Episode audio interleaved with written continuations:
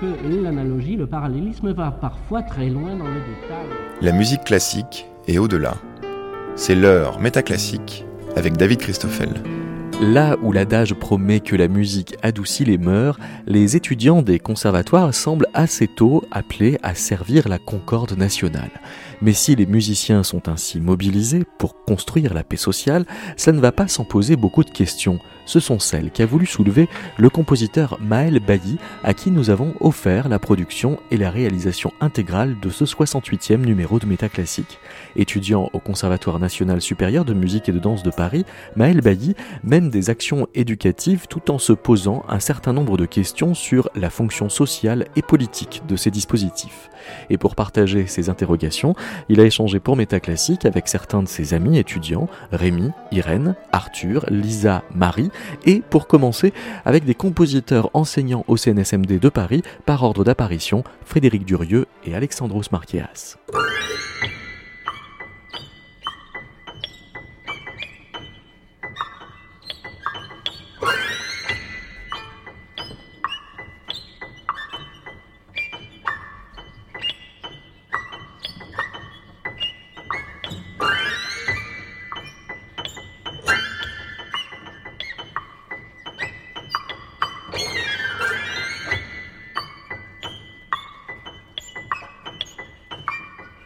Je m'appelle Maël, je suis compositeur, je sors tout juste du conservatoire et j'essaye de vivre de ce métier.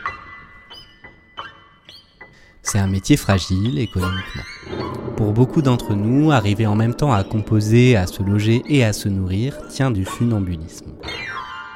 Donc, on trouve souvent des boulots à côté, parfois à des années-lumière de la musique. Parmi mes copains et mes copines compositeurs, certains sont ou ont été distributeurs de prospectus, caissiers, formateurs Apple, vestiaires dans une boîte de nuit, serveurs, hommes sandwich pour des campagnes publicitaires, recruteurs de donateurs pour des ONG, bibliothécaires, assistants clientèle pour Ikea, dire comme dans le freinage aéronautique, et j'en passe. Si tout va bien, nos deux vies parallèles s'accordent un peu au fil du temps et on devient prof d'instruments, de solfège, de culture, d'analyse musicale ou de composition. C'est ce qu'il se passe pour moi ces derniers temps. J'ai quitté mon emploi d'agent d'accueil au centre Georges Pompidou pour l'étrange métier d'artiste préposé à la cohésion sociale. Un métier en plein développement. Concrètement, pour un compositeur, il s'agit d'inventer et de réaliser des spectacles où la création musicale rencontre des préoccupations sociales et qui mobilisent sur scène adultes et enfants des quartiers populaires. C'est ce métier que j'ai envie d'interroger aujourd'hui. J'ai des sentiments mélangés vis-à-vis de celui-ci. D'un côté, j'aime le faire. J'aime euh, les gens que ça me fait rencontrer, le sentiment d'utilité sociale qu'il procure parfois. J'aime quand il court-circuite la distance entre musique contemporaine et public populaire. D'un autre côté, il ne me met pas toujours très bien dans mes baskets. J'ai parfois l'impression de devenir une sorte d'ambassadeur culturel du monde de la grande ville, un monde envers lequel je n'ai pas une loyauté très solide je me demande si je ne suis pas le pion d'une politique qui vise à réduire les services essentiels à la population, à faire des économies sur les aides sociales, les hôpitaux, les transports en commun, l'éducation, et à saupoudrer un peu de culture pour faire bonne figure. Et je me demande aussi si c'est une bonne idée d'épouser le rôle que les différentes autorités qui portent ces projets prêtent aux artistes. À les entendre, on pourrait être un remède miracle contre l'exclusion sociale, un traitement préventif de la délinquance juvénile, une solution de vivre ensemble, en gros, des artisans de la paix sociale. Et est-ce qu'on doit accepter ça? Être des artisans de la paix sociale? C'est un piège cette histoire de vouloir remettre la musique dans, la paix sociale. Pour essayer de répondre à cette question, je suis allé voir des amis musiciens pour leur demander ce qu'ils en pensaient de ce métier, comment ils le vivaient ou comment ils le voyaient. Moi, je le vois comme un piège euh, déjà un peu cynique, du genre euh, si vous On va voir dans quelques temps si vous n'êtes pas capable de, jouer le rôle qui vous, a, qui vous est assigné, si vous n'y arrivez pas, eh bien c'est que votre musique n'a aucune justification. Frédéric Durieux est compositeur. C'est sa musique que vous pouvez entendre en fond. En fait, on est dans un cadre de justification euh, depuis quelque temps. En fait, ça fait depuis 20 ans à peu près. Pour moi, il incarne cette génération, la génération de nos profs, qui avaient la dizaine en 68 et la vingtaine lors de l'arrivée au pouvoir de Mitterrand.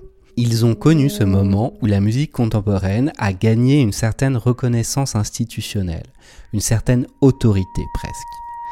Ils ont participé à la création et au développement des ensembles spécialisés, des festivals, des stages de composition. Attention, la, la musique, euh, bon, on va dire savante, je sais pas quoi dire. Hein. Peu importe. Cette musique-là n'a jamais été autonome financièrement. Mmh. Jamais. Schubert a été un moment instituteur, hein, en tout cas devait l'être. Bon, donc il y a toujours une, euh, effectivement euh, une activité pour euh, ou quelqu'un qui peut être très riche, mais qui, pour qui ça prend du temps, comme Charles Ives, euh, voilà, qui est un compositeur du dimanche, dans le meilleur sens du mot. Mais euh, oui, la, la composition n'est pas, n'est souvent pas un métier en soi.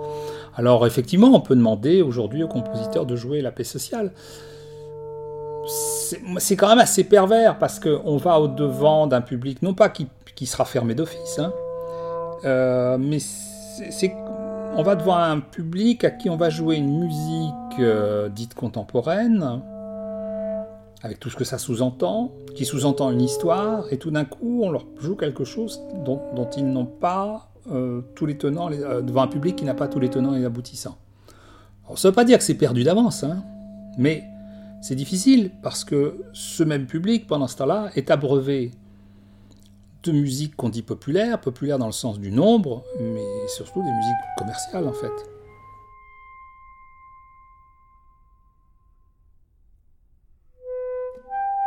Depuis plusieurs dizaines d'années, il voit tout cela s'effriter peu à peu. Frédéric porte cette inquiétude, qui est d'abord une inquiétude pour notre génération et les suivantes.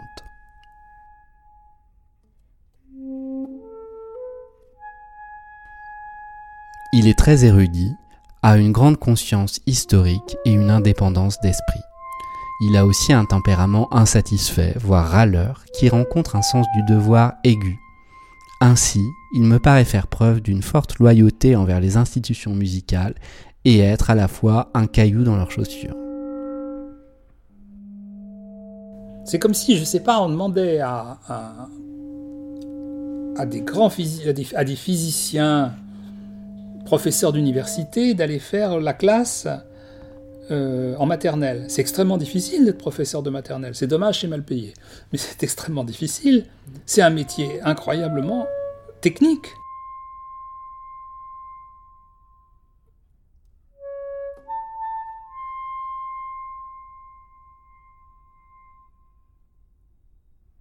Il porte une gravité, une exigence envers ce qu'est la composition, qui peut être intimidante parfois. Il a aussi un côté pince sans rire, un humour acide qu'on retrouve, il me semble, dans sa musique.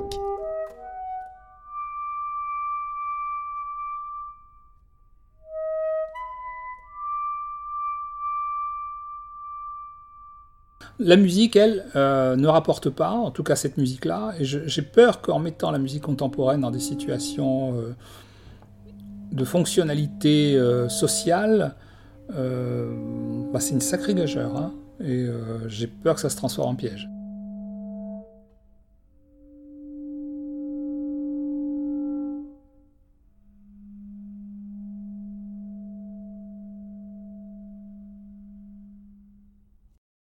Ça m'est arrivé souvent de participer à des projets qui consistaient à faire de la musique dans des milieux sociaux difficiles. Alexandros Markeas est un compositeur de la même génération. C'est sa musique que vous entendez. Très souvent pour des enfants, en collaboration avec des, écoles, des associations qui s'occupent euh, un peu de l'animation de certains quartiers qu'on considère comme euh, difficiles. C'est un précurseur de ce métier de compositeur social qu'il exerçait bien avant que cela soit une constante du cahier des charges des institutions et des ensembles. chaque fois que j'ai que je suis dans un projet de ce type-là, euh, il y a euh, deux questions qui se posent à moi. La première, c'est celle de comment faire, comment approcher les gens, comment les persuader de l'utilité de la démarche. Et la deuxième chose, c'est ma musique elle-même. Comment faire quelque chose qui me permet de rester moi-même tout en, n'étant pas comment dire, le, porteur d'une sorte de non, non man's, no man's land pour ceux qui, qui vont interpréter euh, ce que je compose, c'est-à-dire euh, faire quelque chose où il y a des repères. La qualité et la simplicité de son écoute embrassent ses activités d'improvisateur au piano et ses relations humaines. C'est pas toujours euh, évident musicalement parce que ça oblige d'avoir parfois des stratégies un peu risquées. Ça m'oblige de jouer plus un rôle de compositeur euh, arrangeur qu'un compositeur qui fait un acte pur de création. Mais ce n'est pas grave, il faut, il, se frotter à cette difficulté-là, il faut se battre et puis il faut prendre le risque d'échouer peut-être musicalement. Mais c'est important qu'au moment où les, jeunes ou les musiciens amateurs participent à ces projets-là, savent pourquoi ils sont là et ce que ça représente leur performance. C'est un musicien intense, engagé. Son ouverture d'esprit et son éclectisme ont sans doute contribué à l'éloigner un peu du monde de la musique classique.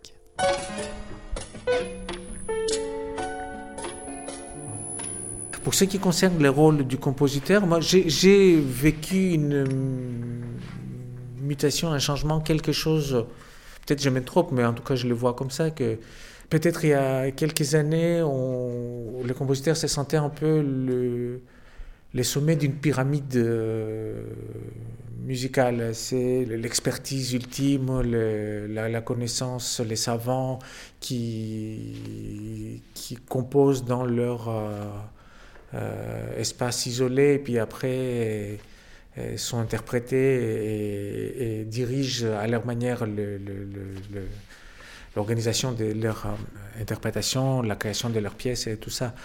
Et j'ai senti une mutation vers quelque chose, vers un compositeur qui est juste un musicien comme un autre, avec une spécialité un peu différente, avec une responsabilité précise, mais qui fait partie d'un groupe qui fait partie d'un mouvement et au sein de ces mouvements-là, et même s'il a, il a des spécificités, il n'est pas en haut de quelque chose et il n'est pas celui qui impose, de, mais c'est plutôt quelqu'un qui est à l'écoute et qui, et qui réagit. Dans ma vie de compositeur, ça ne me dérange pas d'être euh, dans ces doubles rôles. Quand je compose pour des professionnels, d'être euh, dans une autre forme d'action, même si je me considère aussi comme un musicien parmi mes, mes collègues. Et quand je travaille pour des projets comme ça, je j'essaie de, de, d'être avec les encadrants, avec les, les, jeunes, euh, euh, avec les amateurs, d'être euh, une force qui est intégrée à l'équipe et pas en dehors. C'est vrai que ça nous fait fréquenter un milieu social différent de celui qui est le monde de la musique classique, ce genre de projet. Moi, c'est ça qui me, qui me frappe, c'est que dans le quotidien, du coup, euh, euh, nos collègues, c'est euh, pas les mêmes quand on fait des projets comme ça que quand on fait des projets musicaux avec, avec des interprètes dédiés dans des salles dédiées, quoi.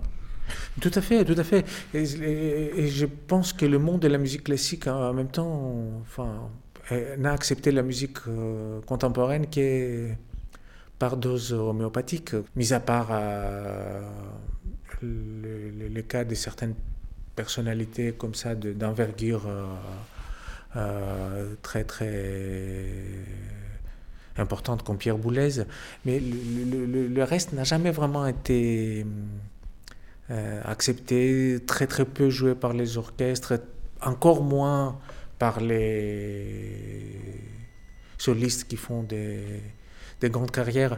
Du coup, être capable de, de, rebondir euh, en, ayant une autre approche avec euh, euh, des actions sociales, c'est aussi important que de faire des, des, des pièces pour des concerts plus traditionnels.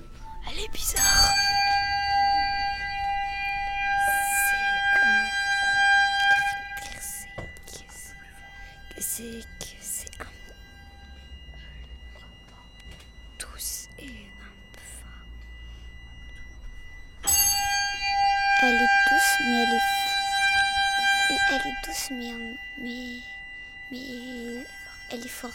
Voilà, et elle, est, elle résonne. Elle commence à être folle. Elle est bizarre et ça va vite. Elle est folle. C'est fou.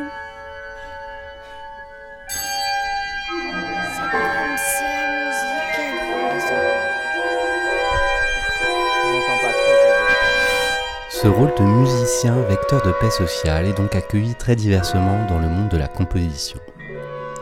Ça me fait du bien d'entendre Frédéric souligner sa difficulté technique. Je partage aussi sa méfiance envers les arrière-pensées politiques qui planent autour de ces initiatives. C'est comme si il y avait quelque chose qui s'est arrivé. Elle est beaucoup, beaucoup, beaucoup brutale, brutale, brutale, brutale mais j'ai du mal à accepter que la musique contemporaine ait besoin de tenants et d'aboutissants pour toucher n'importe qui. Elle, est dure, parfois elle, elle, est forte, on entend des booms, ça fait carnaval.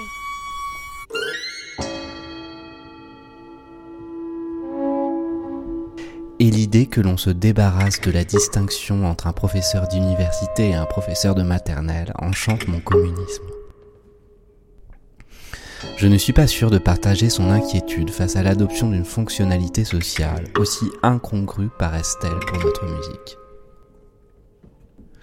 Je me demande si la musique contemporaine n'a pas de toute façon déjà la sienne, étroite et un peu rouillée, pour laquelle je ne me sens pas d'attache particulière. Si la fonctionnalité sociale marque une musique, la force de celle-ci peut lui permettre de s'en émanciper et d'en rejoindre ou d'en insuffler de nouvelles. Nous aimons la musique de Bach sans aimer la socialité des cours princières de Weimar.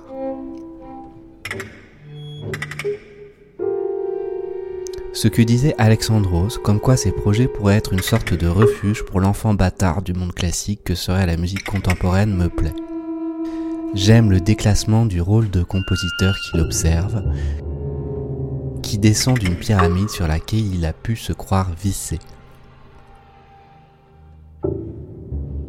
Mais je ne suis quand même pas très à l'aise avec l'unanimité institutionnelle que le développement de cette fonction accompagne.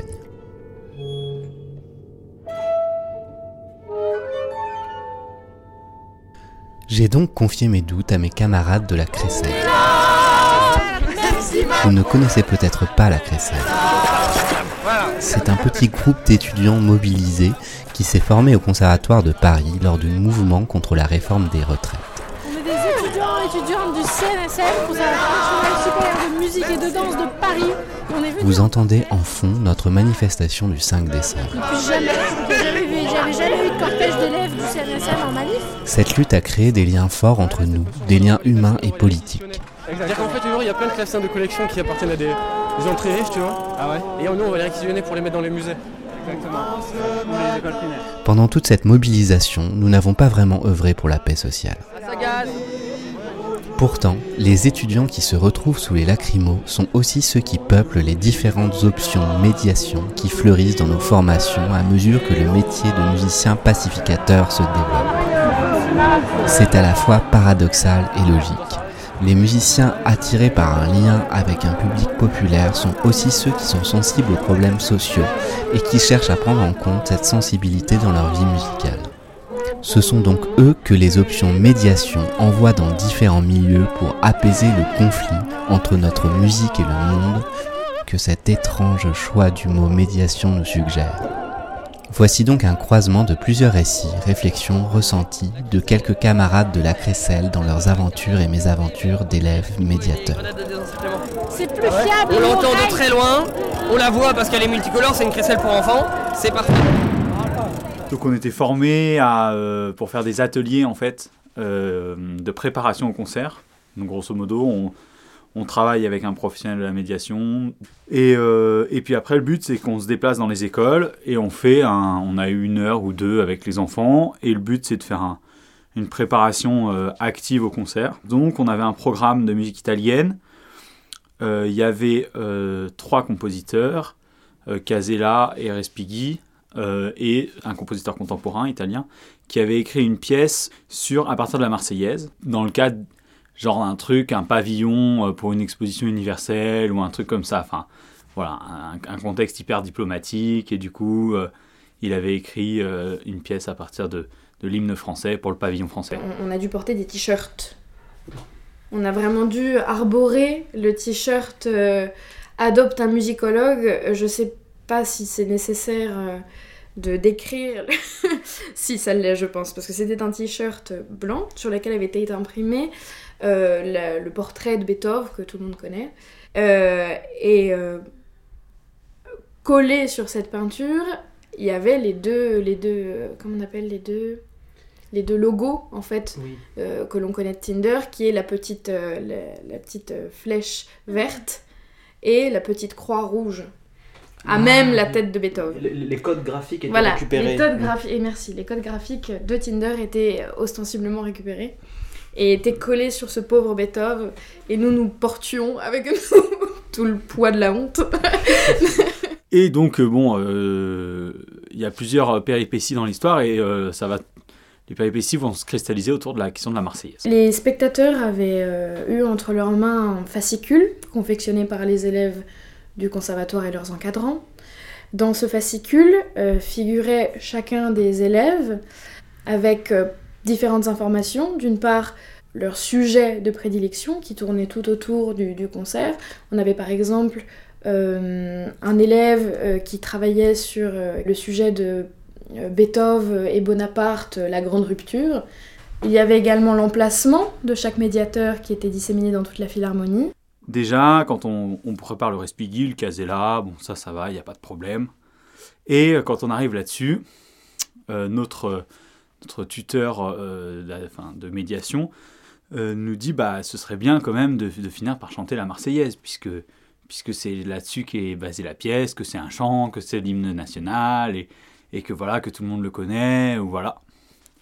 Et là, premier blocage, ça veut dire que aucun des étudiants du conservatoire présent voulait prendre en charge cette partie de l'atelier et faire chanter la Marseillaise. Et par ce fascicule, les spectateurs étaient invités à rejoindre le médiateur qu'ils auraient, leur médiateur, mais leur le musicologue qu'ils auraient adopté au moment de l'entracte pour aller drainer euh, des informations euh, sur le concert qu'ils étaient en train d'écouter. Et en fait, c'était un peu un espèce de blocage un peu... hum, Enfin, à différents degrés pour certains. Certains étaient vraiment non, certains, ouais, je sais pas si c'est le meilleur truc à faire quand même. Mais euh, voilà, ce qui... L'argument qui est ressorti, bah, c'est les paroles qui sont problématiques. C'est super violent comme parole. Nous, on va travailler avec des enfants. Voilà, on n'a pas envie de faire ça. Donc, bon, petit blocage. Finalement, il y a une, une fille qui se dit Bon, bah, moi, ok, allez, je fais un effort, je le fais, etc. Voilà. On arrive dans la classe, en, je sais, il me semble, dans mon souvenir, je crois que c'est à Drancy, mais ce qui est sûr, c'est que c'est en Seine-Saint-Denis.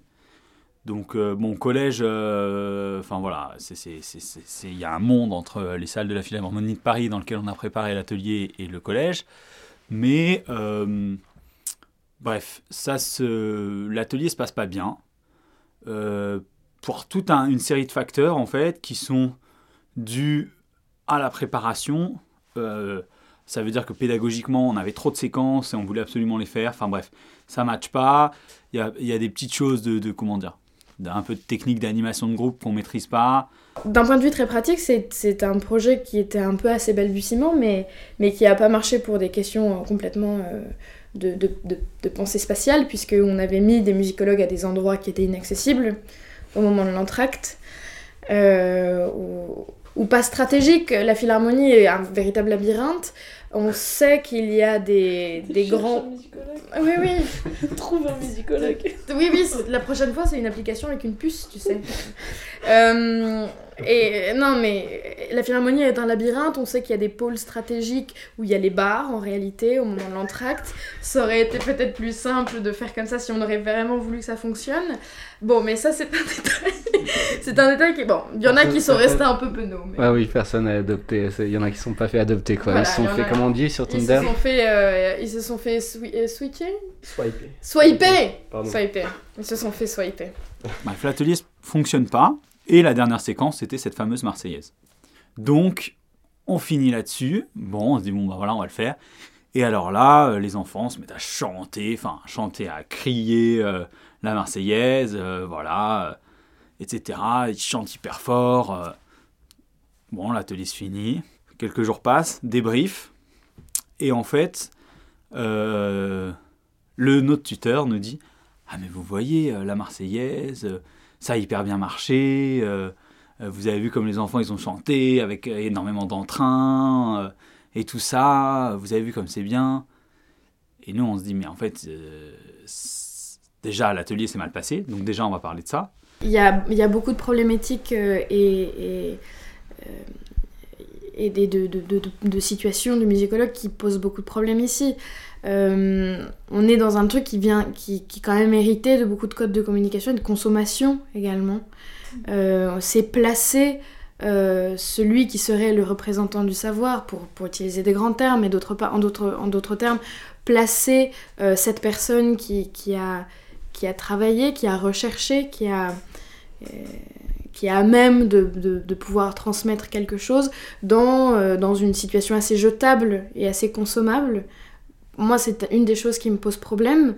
Et d'autre part, euh, c'est une démarche qui est assez incohérente aussi du fait que on essaye de créer un lien, d'aller vers les gens, et ici ça va complètement à l'inverse de, euh, ce courant-là, c'est-à-dire que on se place ici euh, comme un objet, comme un poteau en fait, parce que c'est un peu ce qui se passe souvent, c'est qu'on est le poteau au milieu de la philharmonie, et, et c'est aux gens intéressés de venir vers nous. Donc en fait, la, la démarche d'aller vers les gens ne fonctionne plus. On aurait très bien pu remplacer des musicologues euh, par des bornes. Je propose qu'on va se découper Et euh, toi, tu fais quoi au conservatoire? Du coup, moi je suis danseur au conservatoire. Euh, ça fait 4 ans que je suis au conservatoire et avant j'étais euh, à l'école de danse de l'Opéra Paris. On est là Ça se pose là en termes d'institution bourgeoise quand même, mais, mais être, euh, faire partie des institutions et être un peu révolutionnaire. Pour l'honneur, c'est à l'envers, c'est à l'envers. Pour l'honneur des travailleurs et pour un monde meilleur. Je pense qu'il y a un certain nombre de choses à relire de cet épisode-là, et à commencer par pourquoi nous, ça nous gênait, en fait, la Marseillaise. Parce qu'en fait, on savait même pas trop dire pourquoi ça nous gênait. Euh, bon, euh, il y avait ce truc des paroles violentes et tout, mais par exemple, le rapport à, à l'hymne national, euh, le rapport à, à qu'est-ce que ça impliquait de se dire, bah, euh, finalement, on va être porteur d'une parole diplomatique, parce qu'en fait, la musique, elle avait été composée dans un cadre extrêmement diplomatique, et nous, on va aller être porteur de cette parole-là auprès des enfants, dans un rapport de médiation qui est euh, hyper vertical. Ça veut dire qu'on vous donne, même si c'était une médiation active, euh, euh, qu'on pouvait faire de la danse, qu'on pouvait faire des choses, le but c'était toujours de donner accès à une certaine perception de l'œuvre. Donc en fait, nous on faisait descendre des choses, même si c'était sympa, actif et tout, et pour en fait après que les élèves ils puissent enfin remonter jusqu'à l'œuvre. C'était un peu tous les, sous-jacents de notre intervention. Et si je rajoute une chaîne de commandement euh, et de hiérarchie, ça veut dire qu'en plus, il y avait quand même un préalable, ça veut dire que ça avait été un programme qui avait été choisi pour un concert de jeunes, ça veut dire qu'il n'y avait que des, a- que des collégiens dans la salle, et qu'on avait choisi euh, Casella, Respighi et euh, cette fameuse pièce sur la Marseillaise. Euh, dans un. J'ai rien contre la musique euh, néoclassique en soi, mais le, le langage, quand on a écouté la pièce, c'était évident que les questions esthétiques s'intégraient très bien dans la configuration diplomatique de la commande et le choix de la Marseillaise, etc. Ça veut dire que c'était pas du tout. le symbole n'était pas du tout interrogé, c'était vraiment espèce de pièce hommage à la France. euh. il y avait un projet qui était très intéressant et qui euh, rentre véritablement dans les nécessités, euh, nécessités d'action sociale d'Insula Orchestra, qui avait donc, qui concernait un groupe d'une quinzaine de demandeurs d'asile, donc un groupe assez restreint, pour qui on se proposait dans notre grande dévotion et notre grande massitude de leur montrer notre patrimoine culturel euh, et notre musique savante. Le but de ce dispositif était de faire venir et revenir ce groupe euh, de demandeurs d'asile à la scène musicale pour qu'ils finissent par s'y sentir à- à l'aise en fait. Mais sur le moment, personne n'a pris du recul, puisque dans une configuration euh, institutionnelle et systémique qui conduit à ça, individuellement, on va, on va mettre la faute sur, euh, sur quelque chose de proche. Ça veut dire, bon, bah, soit, euh, soit l'atelier a. Enfin, comment dire Soit c'est la faute au tuteur qui nous a fait faire ça, nous on voulait pas et tout. Euh, soit c'est la faute au prof qui avait pas une bonne relation avec sa classe, du coup, nanana. Enfin, voilà, il y a des questions morales qui rentrent en jeu pour se dédouaner soi, dire moi je suis sauf, et surtout pas questionner la- la logique dans laquelle on a été pris et ce qu'on a fait faire, quoi. Comme euh, ultime démonstration de ce beau projet, euh, il y avait eu le moment où ils allaient assister pour de vrai à un vrai concert qui dure une heure et demie, avec des vrais gens à l'intérieur. euh, et- Comme des grands. Comme des grands, comme des grands, des, des, des, des des personnes, euh, oui, comme des grandes personnes.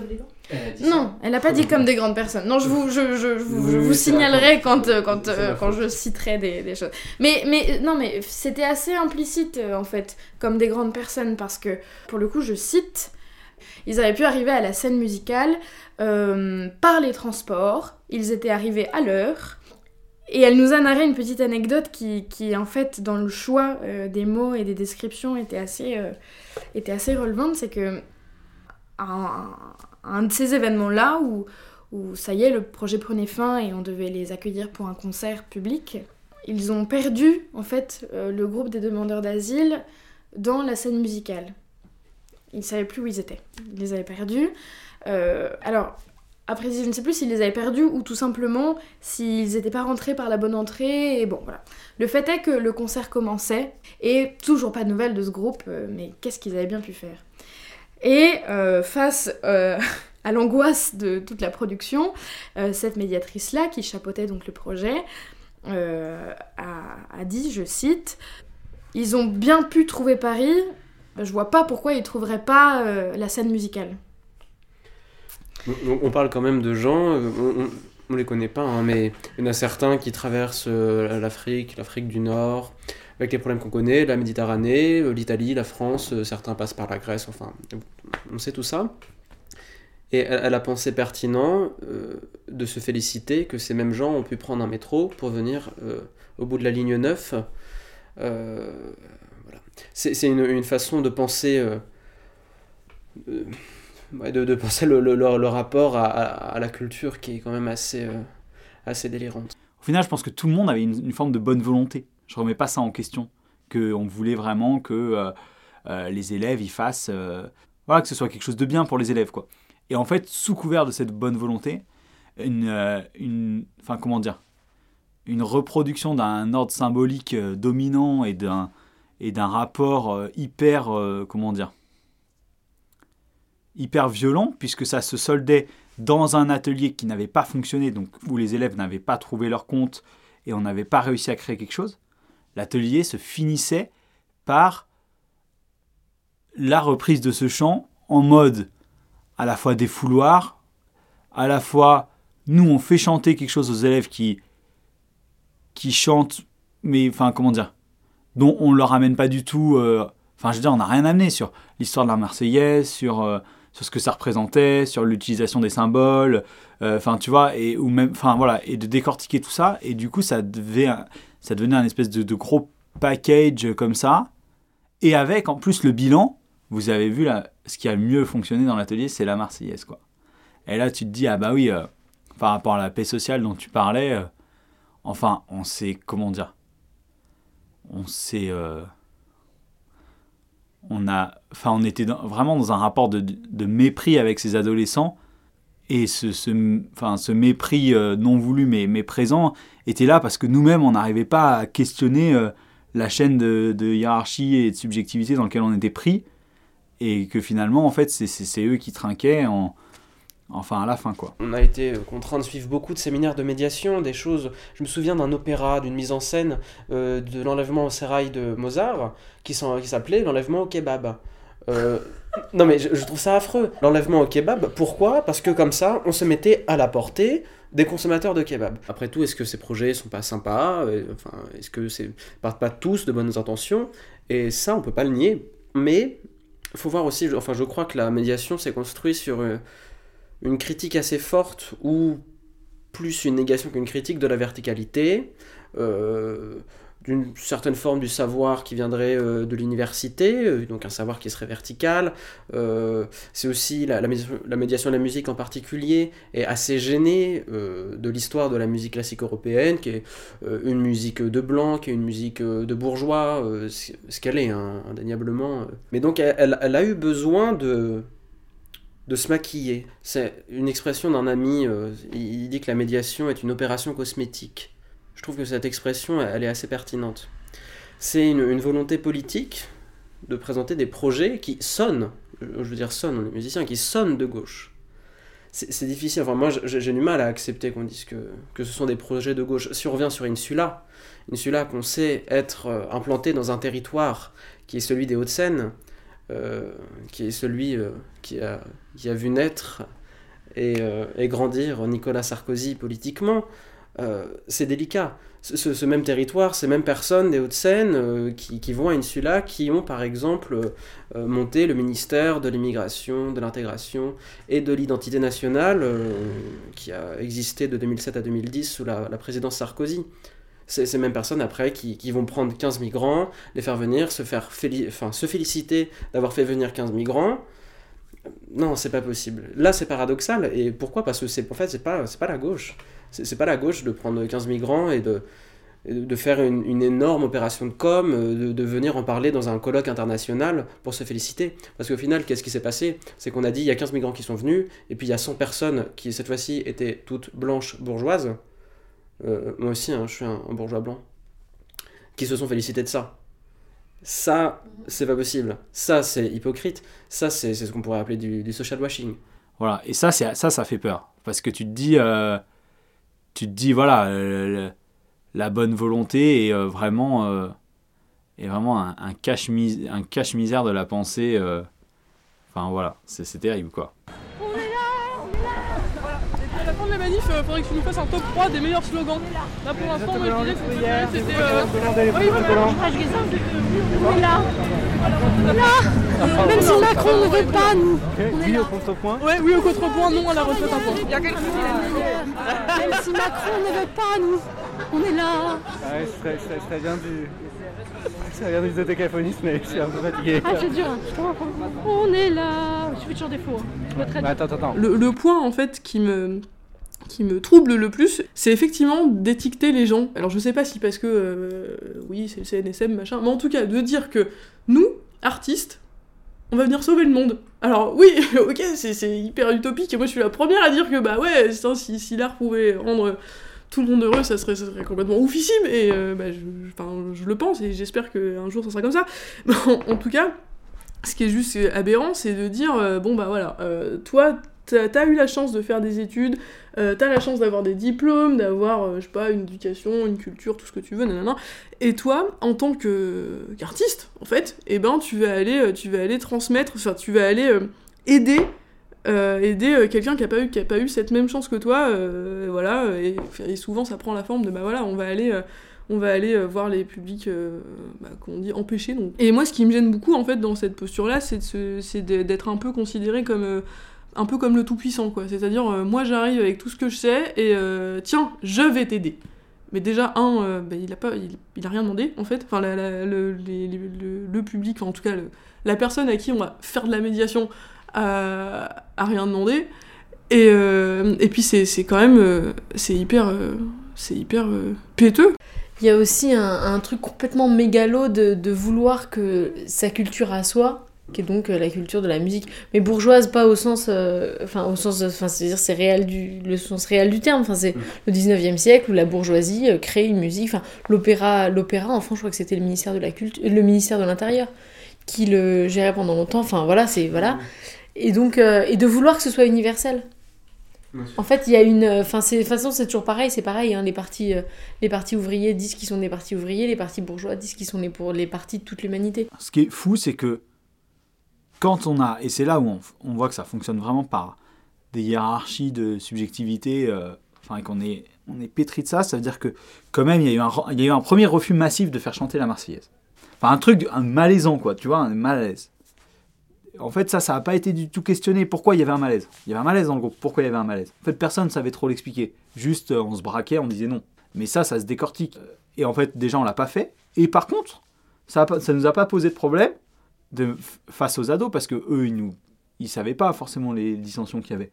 Mais finalement, le fait qu'il y ait une personne qui le fasse un peu bon gré mal gré, quoi, finalement, ça veut dire que nous tous, on le laissait faire et qu'on le faisait, et que nous, ce qu'on n'avait pas voulu faire, et qu'on n'avait pas voulu chanter la Marseillaise euh, euh, entre nous pour s'entraîner à l'atelier et tout, et eh ben on a accepté de le, de le, laisser faire à des ados, et de dire c'est normal, etc.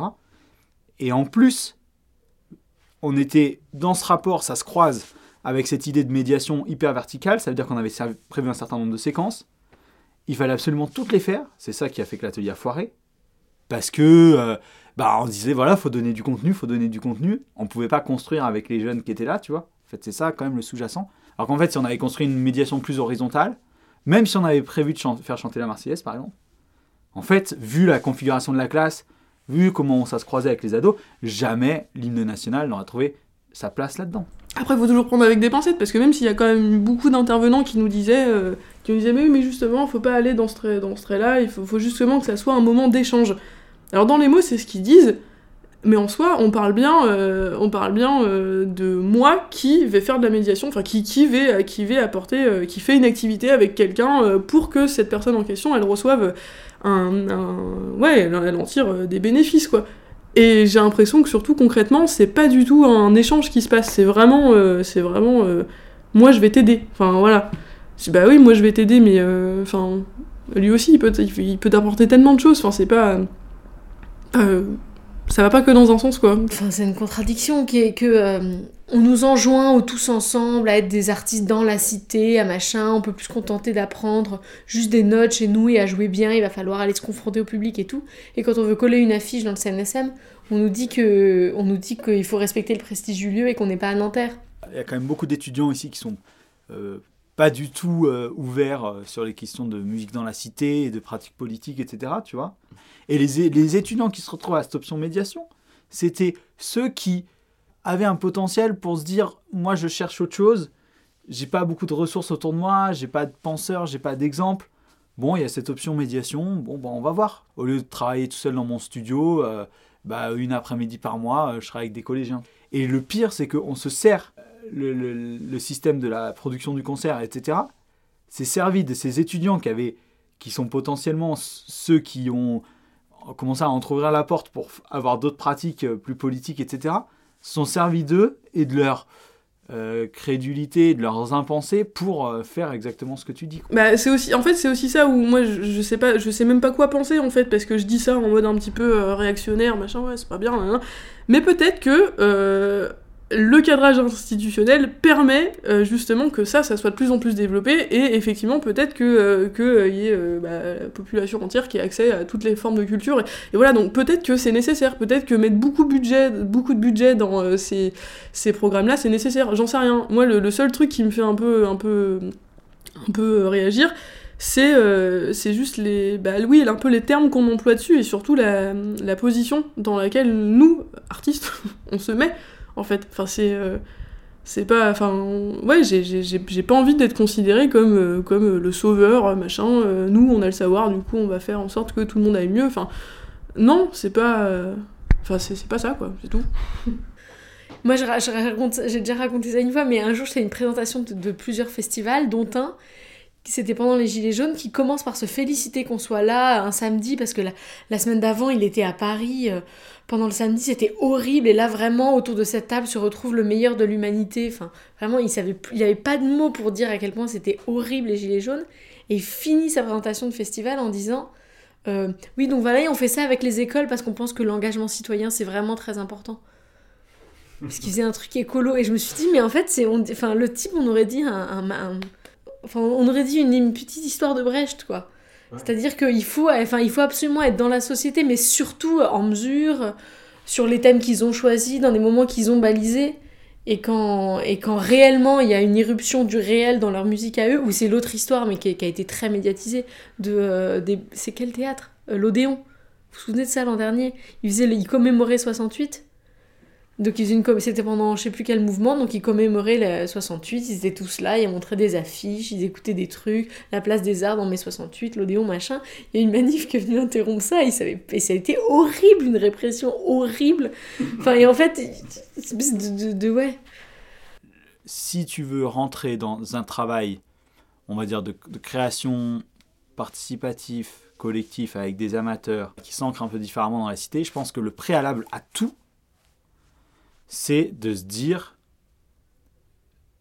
il y a une égalité de départ. Ça veut dire, avant que tu aies commencé le projet, tu dois te poser les questions de qu'est-ce qui fait que je, je, je crée les, les, enfin, les conditions d'existence d'une expérience égalitaire entre ce qu'on appelle en général le public et les intervenants, artistes, enfin tu vois, ces dénominations quoi. Moi, enfin en tout cas je dis ça parce que moi je travaille dans un, dans un GEM aujourd'hui, c'est un- une institution psy, et en fait, je, je sais pas qui apprend le plus, si c'est moi ou eux. En fait, je pense qu'on apprend ensemble hein, des choses et, et voilà. Enfin, je pense que c'est- ça, on se dit, je dis qu'il faut poser comme préalable l'égalité quoi.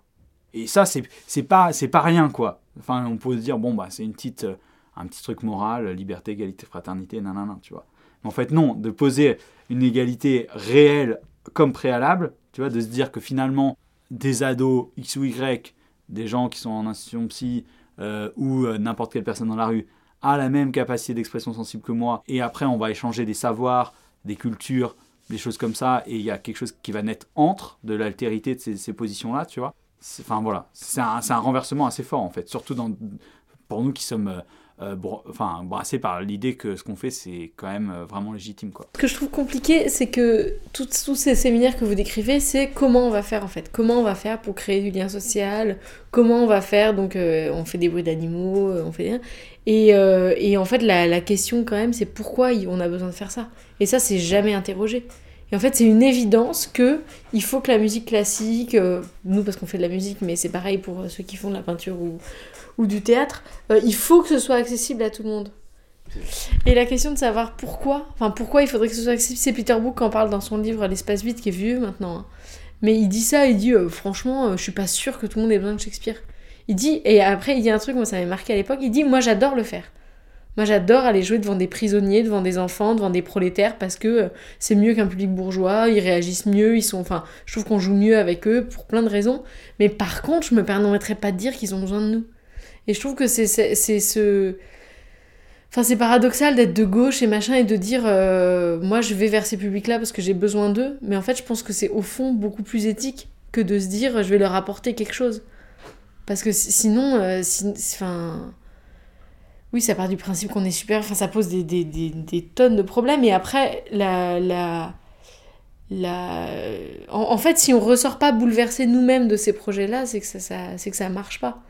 On est, on est par les discours, mais on s'en, enfin, du coup on ressort des choses, mais on s'en rend même plus compte. Et je pense que sortir vraiment de ces discours-là, en fait déjà ça fait peur à beaucoup de monde parce que ils ont l'impression d'abandonner leur musique. Ils ont peur d'abandonner et qu'en plus vu qu'on est dans un monde incertain et potentiellement hostile à, un certain nombre de choses à cause de la domination du marché et du système capitaliste, euh, du coup ils se disent mais si- voilà si c'est même plus grand, euh, ça va se faire happer par le monde. Et alors que pour autant, si, je pense si on veut que ça, si on veut que ça contribue à, à, une, société euh, de l'émancipation, etc., il faut, il faut que ces, œuvres soient plus euh, une fin en soi de la grandeur, mais un médium de l'émancipation et de la construction euh, sensible. Et, les expériences qui m'auraient, si, quand même bouleversée, je pense. Bon, il y en a une, mais c'était militant. C'est d'aller chanter pour des migrants, justement, dans un, dans un squat, dans une cour. Mais là, mais là, il y avait. Enfin, voilà. Mais sinon, j'en ai eu dans le cadre de, festivals subventionnés où je suis payée pour aller intervenir avec des collèges et tout ça. Et c'est vrai, euh, ben, bon, pour le coup, ils chantaient du Brecht et du Heisler. Et euh, ils chantaient 10 minutes au début d'un concert, donc j'étais avec eux sur scène, je les avais vus pendant toute l'année. Et c'est vrai qu'ensuite on partageait des loges, où donc du coup bah, j'avais le trac euh, autant qu'eux, ils me voyaient avoir le trac, euh, ils me voyaient me maquiller, euh, avoir peur de monter sur scène. Enfin, et ce, qui est vrai ce qui est... Enfin, et après moi j'en ai, j'étais vraiment bouleversée quoi, pendant des semaines de ce qui s'était pa- passé là sur scène. En plus, souvent c'est là c'est des gamins un peu difficiles, gentiment. hein. Enfin, dans les, dans, les, dans les statistiques de l'éducation nationale, ils sont dans les REP ou ZEP, ou je sais plus comment ça s'appelle.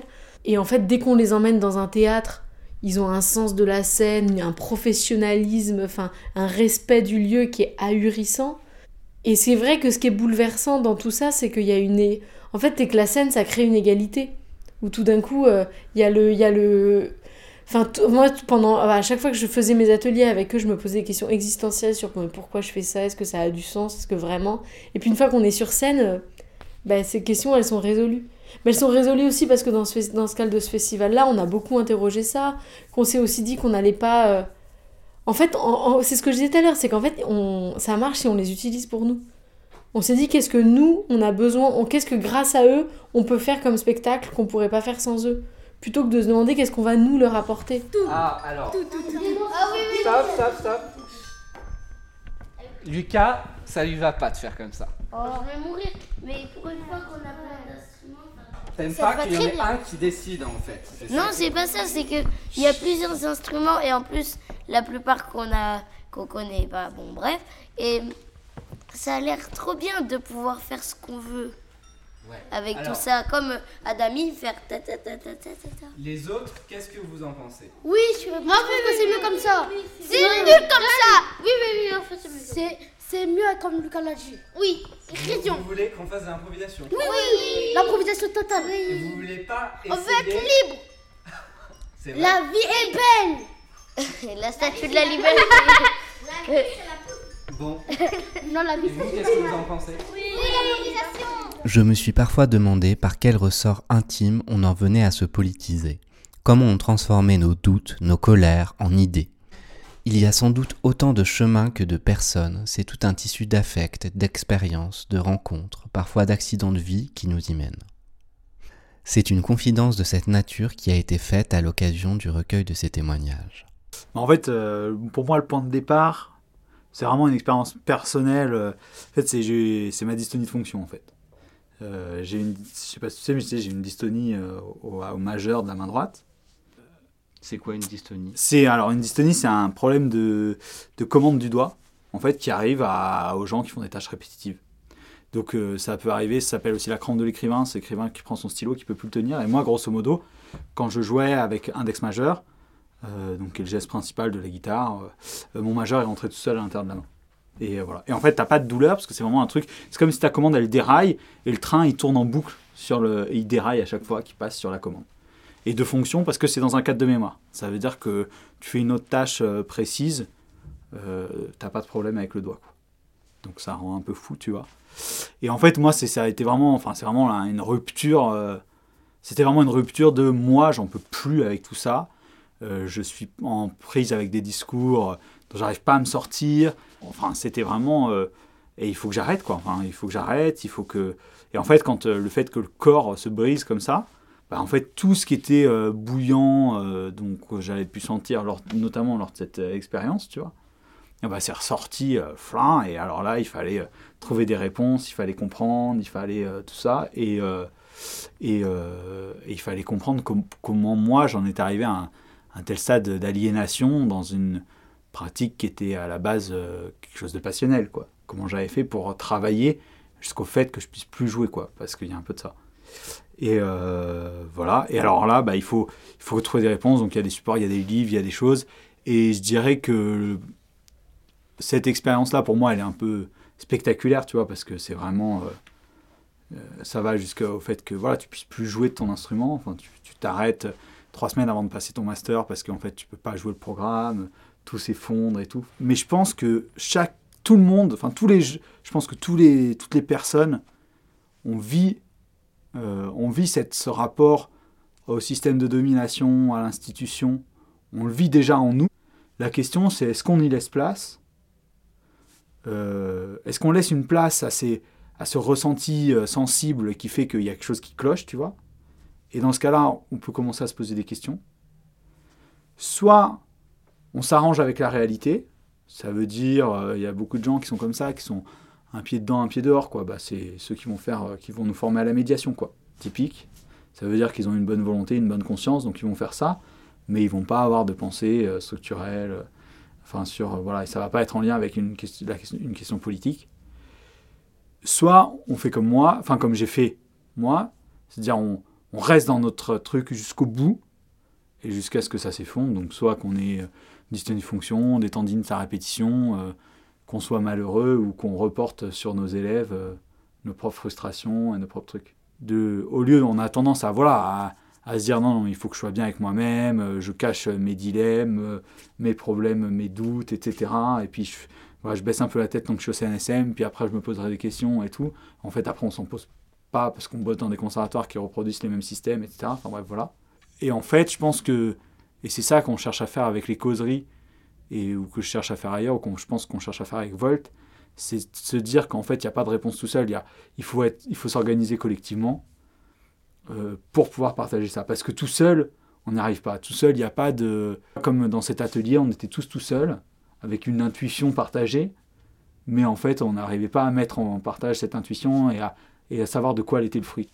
Et donc, en fait, le but, c'est d'ouvrir un maximum de lieux de, de, voilà, d'organisation collective, de réflexion, pour essayer que ces questions, ces doutes, ils soient déjà pris en charge collectivement euh, et qu'ensuite, ce soit à partir de ces doutes, de ces dilemmes-là, qu'on crée des, nouvelles, euh, je ne sais pas si c'est forme le mot, mais des nouvelles euh, secteurs d'activité artistique. En tout cas, pour moi, ce qui est intéressant, c'est de travailler sur les dilemmes, pas sur, pas sur ce qu'on sait, pas sur nos acquis, tu vois, pas sur les trucs où on sait que c'est bon, où on sait que ça fonctionne, ou dans lequel on sait qu'il y a une réception institutionnelle, on sait qu'il y a un public, on sait que tu vois.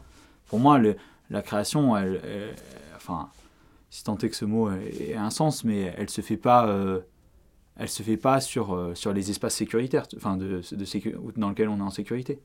Et par contre, du coup, pour, pour arriver à, sortir de, ces places euh, de sécurité dans lesquelles on, on est, il faut un collectif qui, qui partage ça, parce que tout seul, à part par des, gens qui ont une, force ou, un, ou une joie, mais en fait, euh, ces, forces-là, elles sont toujours, euh, on leur a toujours donné quelque part. Tu n'es jamais euh, seul. Et en fait, nous, on fonctionne tellement dans, le régime à la fois de l'autonomie de la musique, à la fois du virtuose, à la fois des, hiérarchies entre compositeurs, interprètes et tout, que tout est segmenté, tout est quadrillé, tout est l'interprète peut pas penser, etc. Et, et moi, j'ai compris quelques mois ou quelques années après cette dystonie, euh, j'ai identifié des discours que, par exemple, mon prof de guitare à l'époque pouvait tenir, genre euh, sur la grandeur de Bach, que c'est un peu grossier, mais tu vois, qui me faisait souffrir en tant qu'élève, parce que ça me donnait aucune possibilité d'existence euh, subjective, tu vois. Donc finalement, ce qu'il y avait en, revers, c'était que j'étais qu'une sous-merde, tu vois.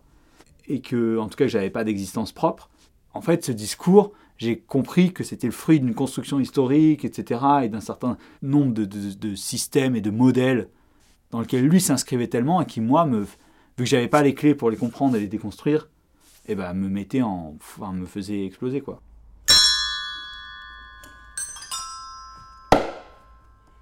On se donne un temps, on se dit deux minutes. Oui, oui, Deux minutes. Non, non, non. Pourquoi pas trois Deux minutes. Pas deux minutes.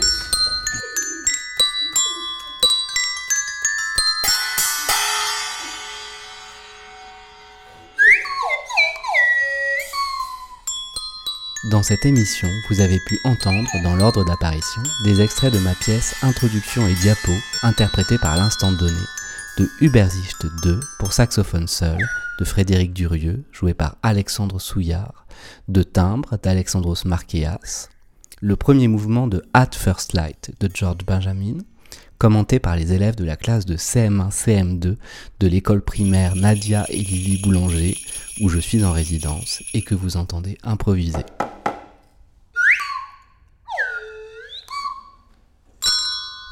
Parmi mes camarades de la Crécelle, vous avez entendu Rémi, Eugénie, Arthur, Lisa et Marie.